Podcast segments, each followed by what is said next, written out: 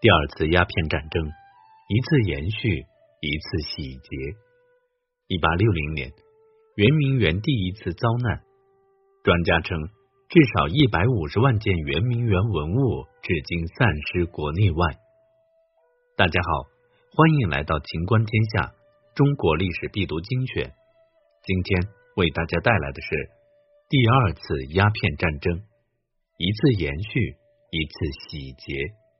第一集播讲，青池云端。本节目由手艺人工作室出品。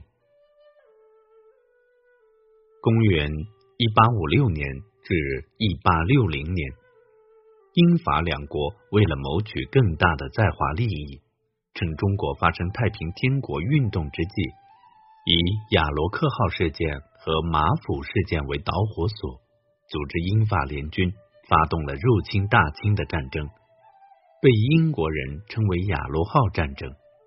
因为这场战争被认为是一八四零年第一次鸦片战争的延续，所以也称第二次鸦片战争。一八六零年十月，英法联军攻入北京，在城郊烧杀抢掠近五十天，京郊的皇家园林如圆明园、畅春园等。均被付之一炬。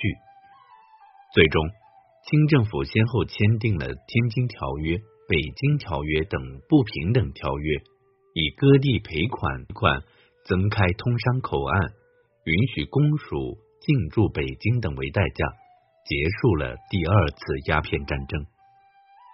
另外，战争期间，沙俄以出兵调停有功为由，胁迫清政府签订了中俄。《瑷珲条约》从此，中国丧失了东北及西北共一百五十多万平方公里的领土，沙俄成为最大的赢家。那么，最初导致这场战争爆发的原因有哪些呢？一、英法美俄四国要求修约，遭到清政府拒绝。第一次鸦片战争结束后。英法等各国列强凭借《南京条约》，第一次打开了中国市场的大门。为了获取更大的利润，他们迫切要求中国增开商埠，开放长江和内地贸易。同时，从一八五一年起，中国爆发了太平天国运动，清政府正忙着在长江中下游和太平军作战，于是。英法美三国认为，此时正是提出修约的大好时机。一八五四年，《南京条约》刚好满十二年，这时英国故意曲解一八四四年中美签订的《望夏条约》，其中有关于十二年后贸易及海面条款可稍有变通之处的规定，于是。援引利益均沾原则和最惠国待遇原则，英法正式向清政府提出全面修约。他们要求中国全境开放通商、鸦片贸易合法化、外国公使常驻北京等要求。同理，一八五六年，中美望夏条约届满十二年后，美国在英法支持下也提出全面修约要求。这时，俄国也同时响应。四国的修约要求并没有得到清政府的允许，而当时英法正与俄国进行着克里米亚战争，无暇东顾，所以修约的问题就暂时搁置了。直到一八五六年三月，英法在克里米亚战争中获胜，因而将矛头再次转向东方，发动了侵华战争。二，亚罗号事件和马神甫事件成为战争借口。一八五六年十月八日，广东水师在广州码头检查装有走私货物的亚罗号船只，并逮捕了船上十二名有海盗嫌疑的中国船员。英领事巴夏里称，亚罗号曾在香港登记为英国船执照。要求释放全部被捕水手，并赔礼道歉。而当时的广州巡抚兼五口通商大臣叶明琛认为，逮捕船上海盗纯属中国内政，英国无权干涉。最终，他只答应放人，拒绝赔偿和道歉。此举令英国方面极为不满。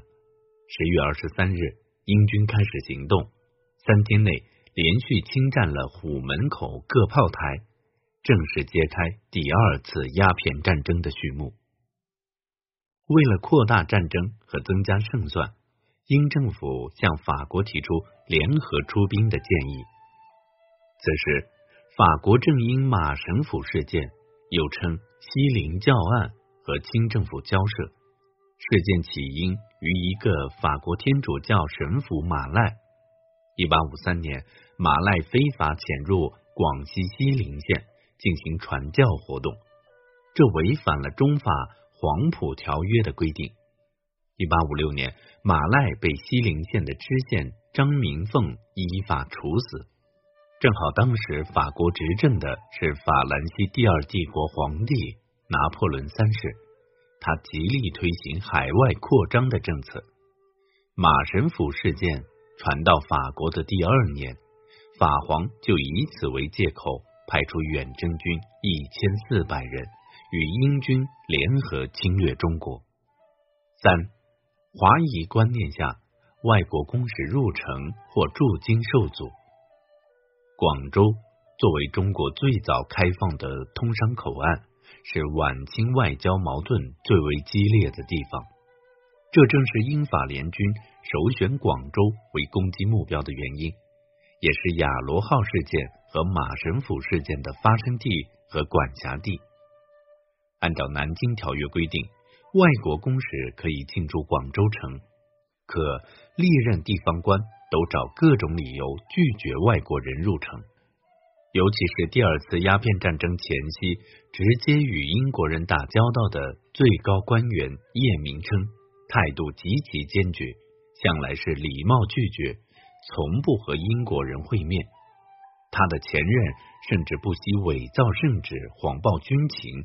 也不愿意答应外国公使入城，因为他们都不敢担上违背朝贡礼仪、有损大清颜面的风险。不只是地方官员，甚至上到咸丰皇帝，对于公使驻京的抵触已经到了害怕的程度。他甚至不惜答应全免关税，增开口岸来换取公使驻京一条。于是。清政府拒绝各国公使来京换约，成为第二次鸦片战争进一步扩大的内在原因。请继续收听第二次鸦片战争，一次延续，一次洗劫，第二集。